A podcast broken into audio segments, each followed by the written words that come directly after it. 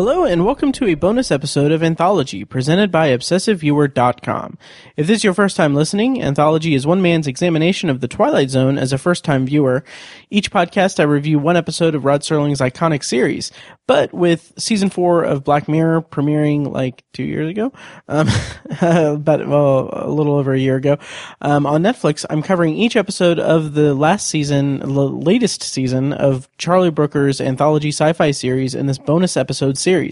You can find more of Anthology at anthologypod.com, and for a full episode archive, including my bonus episodes uh, covering Black Mirror's first three seasons, go to anthologypod.com slash archive. And if you want to contact me, you can use the Facebook page at facebook.com slash anthologypod, tweet me at ovanthologypod, or send me an email at matt at obsessiveviewer.com. And if you'd like what you hear and you want to support the podcast, please head over to iTunes and leave a rating and a review. The more ratings I get and the more reviews I get, the easier it will be for my show to stand out in the crowd of podcasts that are out there. Uh, there's quite a few. Um, and finally, if you want to show your support with your wallet, you can do that by clicking the donate button on anthologypod.com or by visiting patreon.com slash obsessive viewer to set up recurring donations. Any and all donations made will help pay the fees to keep the podcast running and are greatly appreciated. And if you subscribe to us on Patreon and support us on Patreon, you'll get access to a uh, to an exclusive RSS feed with bonus content recorded specifically for patrons. Um, yeah, more information can be found at patreon.com slash obsessive viewer. So yeah, that uh, that runs down everything that I need to say at, at the beginning. Um, uh, today on the show, I will be discussing Metalhead. It's the fifth episode of Black Mirror's fourth season, which premiered on December 29th of 2017 on Netflix. Such a simpler time, 2017. Um, the plot summary, according to I think IMDb, it's been a while since I made these notes. Um, uh, the plot description for Metalhead is In the post apocalyptic landscape of the Scottish moors, a woman attempts to survive the land full of dogs. Um, the talent rundown for the episode is Maxine Peake plays Bella, the main uh, protagonist of the movie or of the episode. Uh, she previously appeared in The Theory of Everything. Um, she was also in the British version of Shameless, the TV show, and she also appeared in Criminal Justice, which was the basis for HBO's uh, limited series The Night of from a couple years ago. Um, I've always meant to check out Criminal Justice. Um, I think there are a couple of seasons, and last I checked, they were available on Hulu. Um, so maybe I'll check that out. Uh, writer for the episode was Charlie Brooker, and um, I'm going to read a quote that he had in an EW article, um, and I'll link that in the show notes as well. Um, the uh, his kind of um, inspiration for this episode was, uh, quote, it was from watching Boston Dynamics videos, but crossed with, have you seen the film All is Lost? Um, I wanted to do a story where there was almost no dialogue, and with those videos, there's something very creepy watching them where they get knocked over and they look sort of pathetic lying there, but then they slowly manage to get back up. We sort of deliberately decided not to flesh out a lot of the backstory. Originally, in my first draft, we also showed a human operator operating the dog robot from across the ocean at his house. There was a bit I liked where he leaves the control unit while the robot is watching her while she's up in the tree, and he goes and gives his kids a bath. But it felt a bit weird and too on the nose. It kind of felt superfluous. Uh, we deliberately pared it back and did a very simple story. Um, so that's really interesting. Um, I kind of would have liked to have seen that. I, I, like that in theory. I kind of agree with him that it would have been a little too on the nose. Also, it kind of would have undercut the feeling that, you know, robots are not necessarily taking over the world, but that we have, that they, that they're almost sentient in a way. Like to have it be a human operating it kind of takes some of the craziness away from it, which I'll get into all that in my review. Uh, director for this episode was David Slade. Um, this, you know, I'm gonna check and see because I feel like maybe he may have directed Bandersnatch, but I might be wrong. Let me check. Um,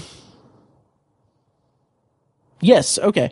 So at the time, this episode was his only episode of uh, of Black Mirror. However, he he did direct Bandersnatch. Um, So that's cool. Um, he uh, also was a director and producer on the TV show Hannibal. He also did uh, 30 Days of Night and Hard Candy. So very interesting um, filmography for David Slade. Um, so yeah, so as always, I'm going to go into a spoiler-filled review of this episode of Black Mirror. So if you haven't seen uh, Metalhead, stop the podcast, go back and watch it, and then come back and check it check it out the review.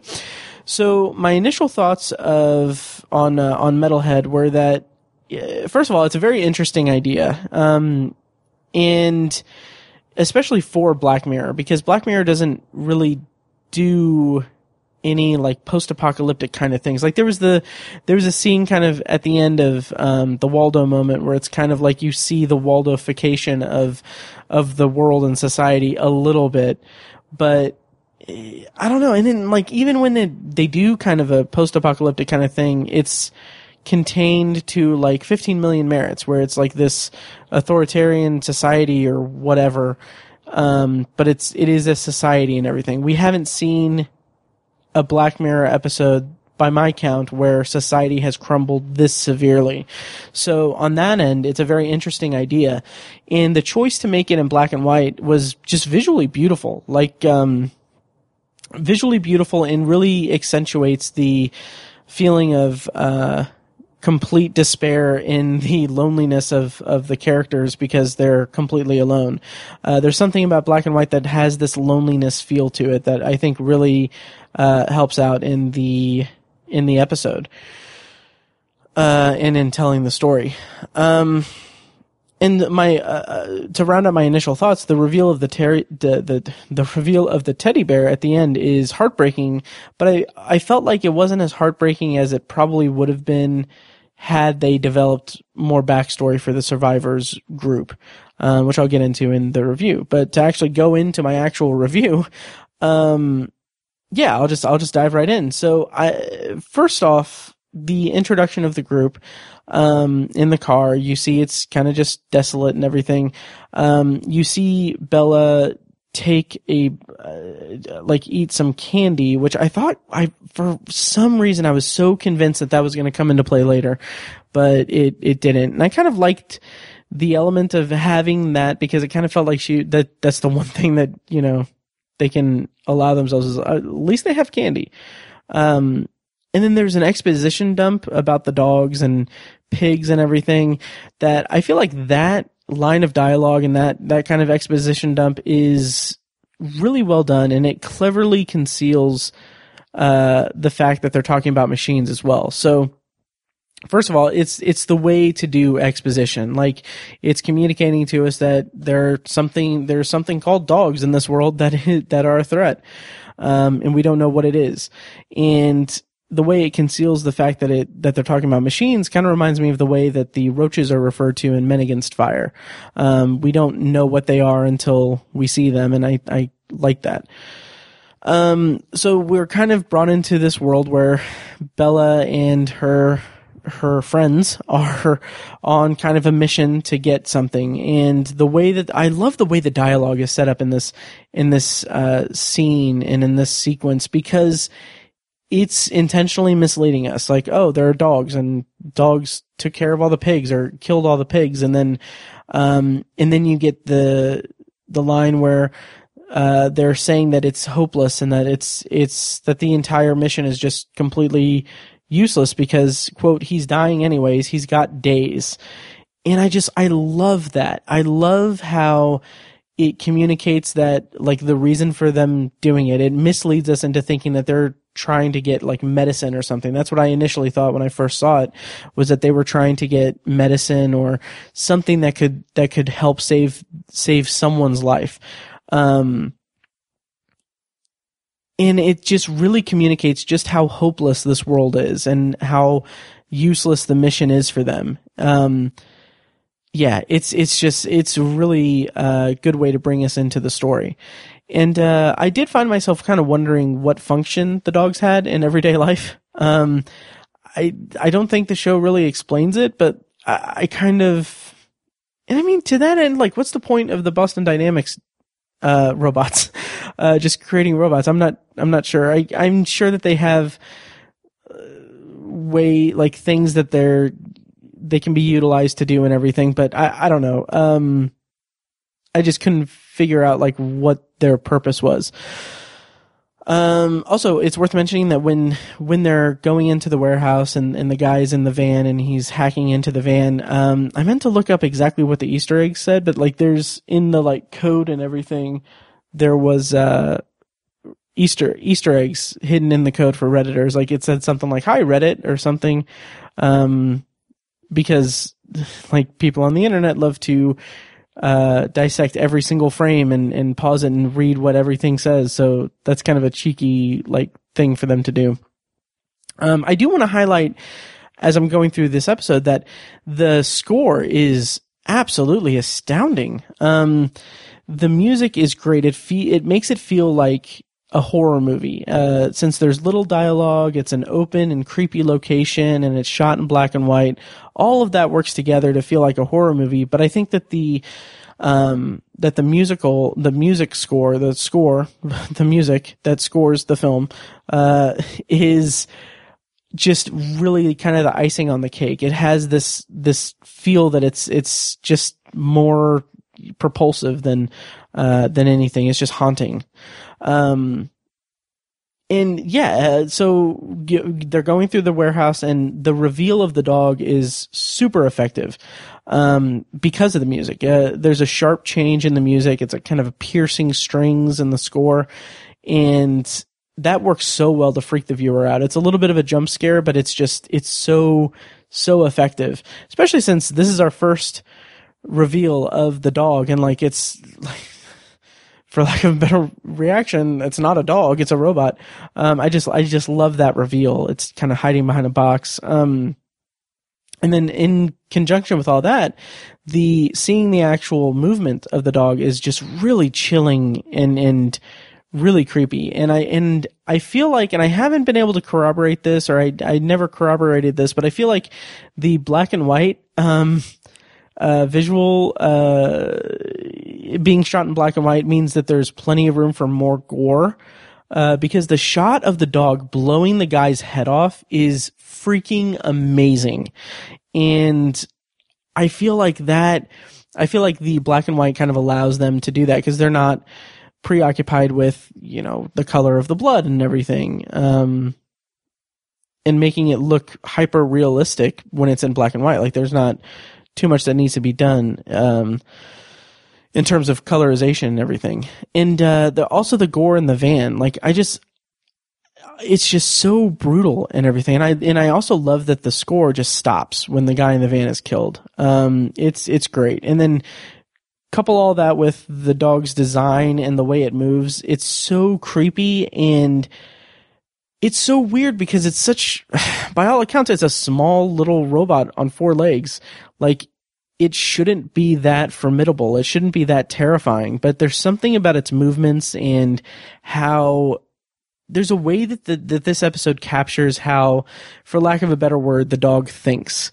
And the way that we, the way that the, the way that the episode communicates that to us and shows like the, the thought process, the logic that uh, the dog is following just makes it so creepy and unsettling and makes it such a formidable opponent for Bella in the in the episode. It's just so chilling and terrifying.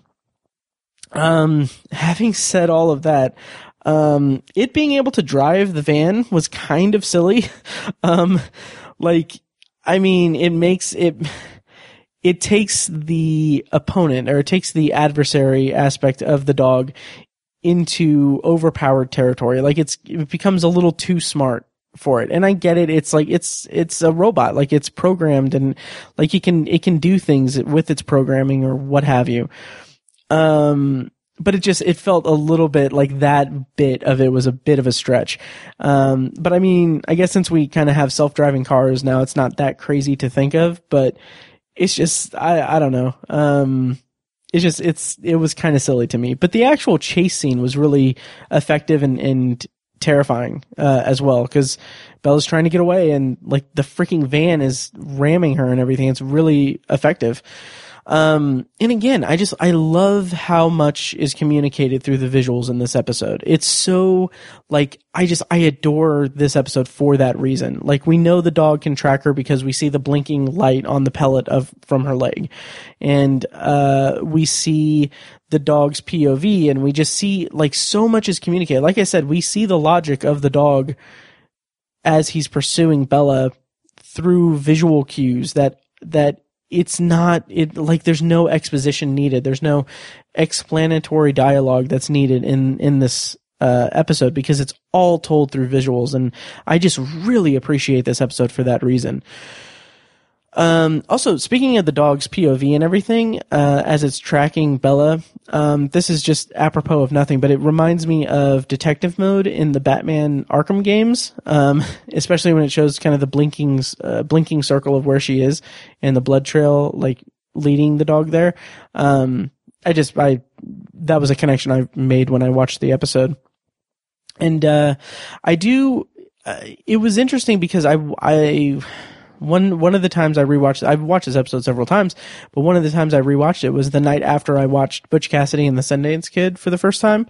And what I was struck with when I when I saw Butch Cassidy and the Sundance Kid is that there were like the whole movie is them being pursued by a posse and like there's such a cool um there are so many cool shots of them seeing the posse in the distance and that that makes it so um the tension so real that they are in pursuit and they're exhausted from being in pursuit and they can see their pursuers, but it's, it's distant enough to where it's not like they're immediately threatened by it, if that makes sense. Um, and I feel like that kind of comes across a little bit with this episode too. Like there are shots of Bella seeing the dog from a distance that just reminds me of that technique in Butch Cassidy. And I kind of wonder if that was intentional or if that was like an intentional, um, I don't know if I'd say homage or an influence or, or what, but I just thought that that was an interesting parallel to make, especially since I watched this episode immediately after or the next day after watching Butch Cassidy. So I thought that was interesting. And there's, there's kind of a, there's kind of a way that I felt like the dog. Uh, you can kind of read it as the dog being able to recognize that its tracker was taken out of Bella. Um, like that, like, okay, you can program a robot to, this is so stupid. You can lead a robot to water, but you can't make them jump in. But, um, but like the robot is programmed to behave a certain way, but the idea of the dog being able to recognize that the tracker was is not is no longer in Bella like that is that's a level of sentient like thought that brings on another level of creepiness to the to the episode I think. Um yeah. And so the the episode itself uh, in general like the the filmmaking of this episode does a really good job of managing the situation like having bella's leg injured the way that it does uh, the way that it happens, it takes out a lot of the, well, why wouldn't she do this kind of complaints? It's like, well, why didn't she do, go this way or do this thing or how, why didn't she behave this? Well, because she's injured and she's losing blood and she's, she's frantic. Like it's, it's not like the logic of her actions follow a very, uh, they follow, they, tr- they track well. So there's a extended sequence where Bella is in the tree and she is, kind of just lying in wait um, as the dog is uh, just at the bottom of it. Um, first of all, there's this really cool shot of the dog from from uh, in that scene where it makes it looks like it's about to spring, like spring up and get her. Uh, that was very menacing and, and cool. Um, and so throughout the night, she's dropping um, I think it was bits of bark from the, or maybe rocks. I'm not sure. Um, or oh no no no it was candy. God, I'm sorry. So she was dropping the candy onto the dog, and I do appreciate that that came into play. Uh, that that was like kind of seeded early in the in the episode. Uh, I thought it was going to come across like I thought it was going to come into play and like the candy affecting her uh, her judgment or something. Like it was like actually poisoned or some something weird like that. I don't know why. I don't know why exactly I was thinking that, but I just had that feeling. Um, and so the dog is is solar powered, and she's dropping the candy on the dog so that it would reactivate and hopefully use up its battery. And I just thought that was really clever. And again, it's something that is not communicated to us directly because it's just one character acting against a robot. Like it is all visually told to us and I just really appreciated that. Um, so yeah, so I just, and also another thing that I really loved about this episode is the way that you really feel how empty the world is and how alone Bella is when you see the dog running after her in that wide open area.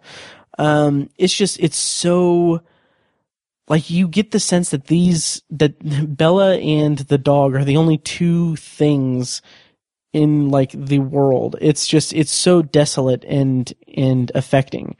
Um, and then we get to the scene where Bella goes to the house. She goes into a house and she's trapped with the dog coming after her um, at the house. So that slightly reminds me of the scene in Hated in the Nation with the bees in the safe house.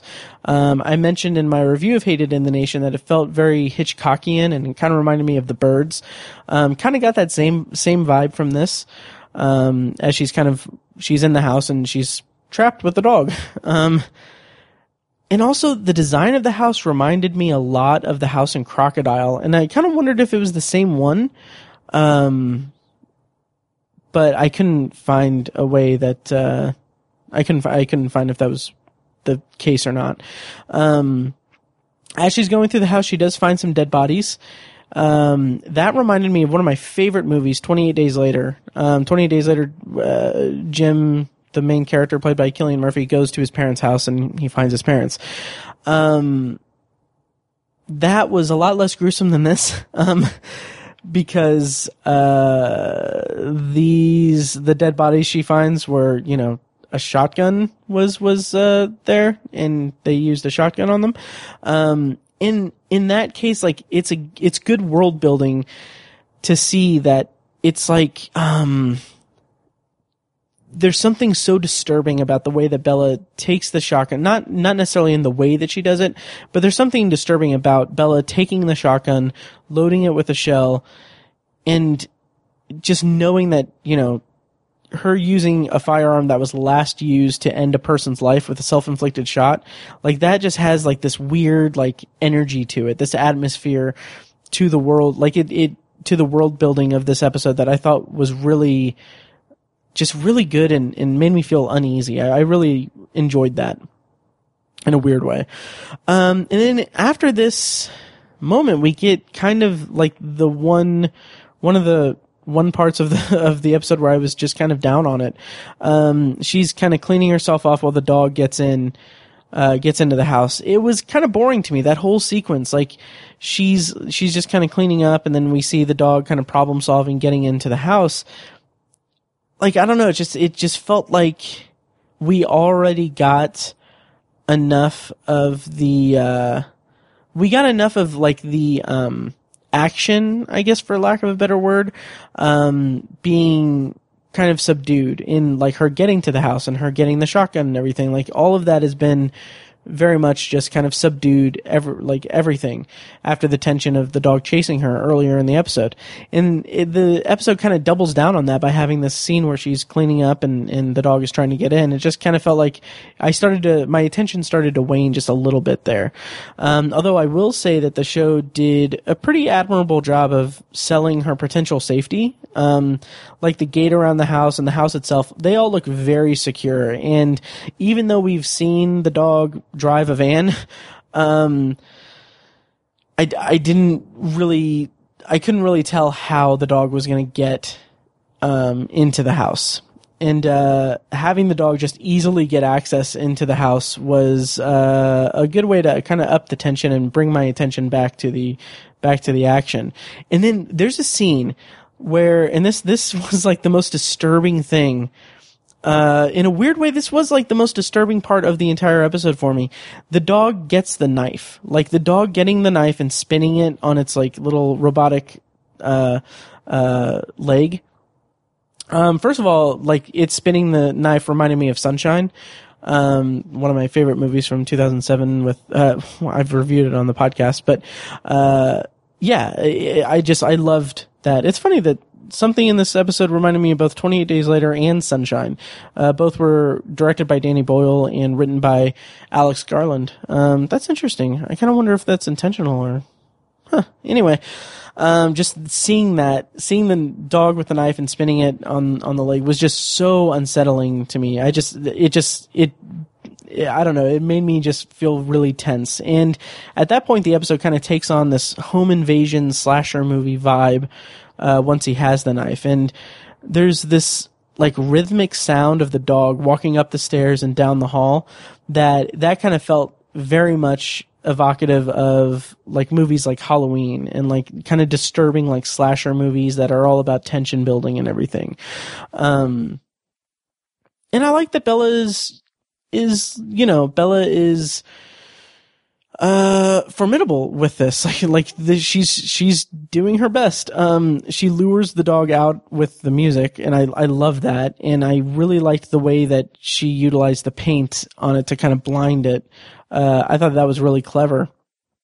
And so when she's outside with the car and the dog, um, after luring it in, uh, the, the, the episode goes into slow motion and as she's as she's shooting at the the dog and everything and it's the slow motion and the score is like building up to a crescendo um so cool and it, it's so great and it's so um disheartening and tragic because then you hear the dog whirring back to life and that that moment you know that it was all for nothing and just like just so brutal. Um and then we get the scene with her in the bathroom again kind of cleaning up and then she finds the tracker in her neck and we see we see the moment where she loses her resolve and like that's the moment where she's she knows she's done for. Um and it's just it's heartbreaking. And the episode ends with this very somber music playing that's coupled with this overhead shot that's tracking the path back to the warehouse um and then we get the big reveal that is just so such a gut punch. Uh, the reveal that all of this, everything that was that was going on in this episode, was all to get a teddy bear, and that teddy bear, like you play it back and think, okay, well, it's for a kid and he's dying and he needs the he like they're trying to get the teddy bear just to make him more comfortable, and that's just so freaking tragic. Um, I, I love it. It's a re- it's a revelation that just kind of brings home the despair of the entire episode. It's just it's so great.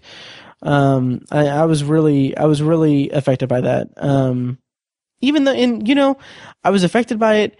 Even though afterwards I kind of thought like, well, maybe if they had developed the backstory a little bit more, it would be even more emotional. But like seeing it again, like just it just it just hits just it strikes such a chord that I kind of forgive it for not I forgive the episode for not developing the survivors group or anything.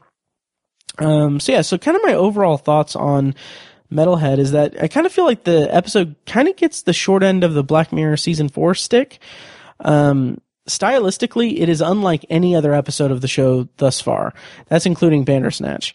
Uh, the story is straightforward without being over encumbered by backstory and exposition. And the exposition exposition it does have is really, really well done and well written. Um, and it and it manages to pack an emotional gut punch with the teddy bear. Um, just the idea again of this episode, the entire episode being built around this mission to get something for a dying child who has days left to live, and the thing they're risking and ultimately giving their lives for is something that would make the something that wouldn't uh, save the kid, but instead would make the last the kid's last days just more bearable. Uh, no, no pun intended.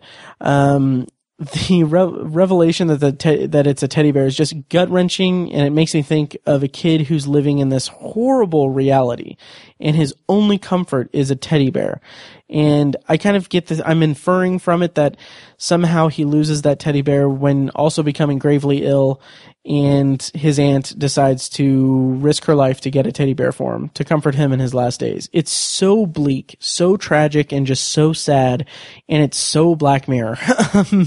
it is such a Black Mirror thing to do, and I just I really appreciated the episode for it, and I kind of find myself championing the episode because when people talk about season four of Black Mirror, they kind of think, well, you know, metalhead, or they kind of, I kind of, I don't know if I'd say it's the consensus, but I feel like the show, like this particular episode gets a bad rap because it's in black and white and it's more, more horror based than a lot of episodes of the, of the show. And I feel like that can kind of alienate some viewers, but I really appreciate and respect how out there this episode was and how just really effective uh, and engaging the storytelling was. Like I said, this episode has some phenomenal storytelling through just using the visual medium of film in such a unique way and, and communicating to us so much with just visuals is just remarkable. And I really appreciate it. And I thought that black and white was a very good touch, uh, really brought in the despair of the story that we watched unfold. So, whew, wow. So that was my review of Metalhead. That's my first anthology review um, in a year. So that's so awesome. Um, I hope I did this episode justice. And I, if you have any thoughts on the episode, feel free to contact me. Uh, once again, Facebook, Twitter, uh, facebook.com slash anthologypod, Twitter at OV anthologypod, or at obsessive viewer. Um, yeah, so yeah, if you like what you've heard and uh, if you like what you've heard here, uh, make sure you check out my other shows. Um, uh, from and my other podcast from obsessiveviewer.com. Uh, you can find those podcasts at obsessiveviewer.com slash podcasts. Uh, I have Obsessive Viewer and Tower Junkies about Stephen King and the Dark Tower. And if you want to support the show, the easiest way to do that, once again, is by leaving a rating and a quick review on iTunes. You can also donate to the podcast through PayPal by clicking the donate button on anthologypod.com or by visiting patreon.com slash obsessiveviewer. So next time on the podcast here in a couple days, fingers crossed, uh, I'll be finishing up, uh, finishing up my season four bonus review series of Black Mirror. Um, I'm going to be reviewing Black Museum.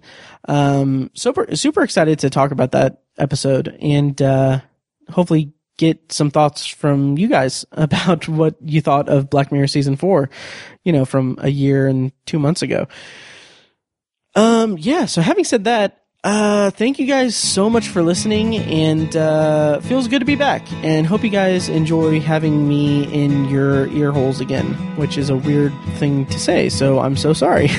Uh, thank you guys so much for listening, and I'll see you next time.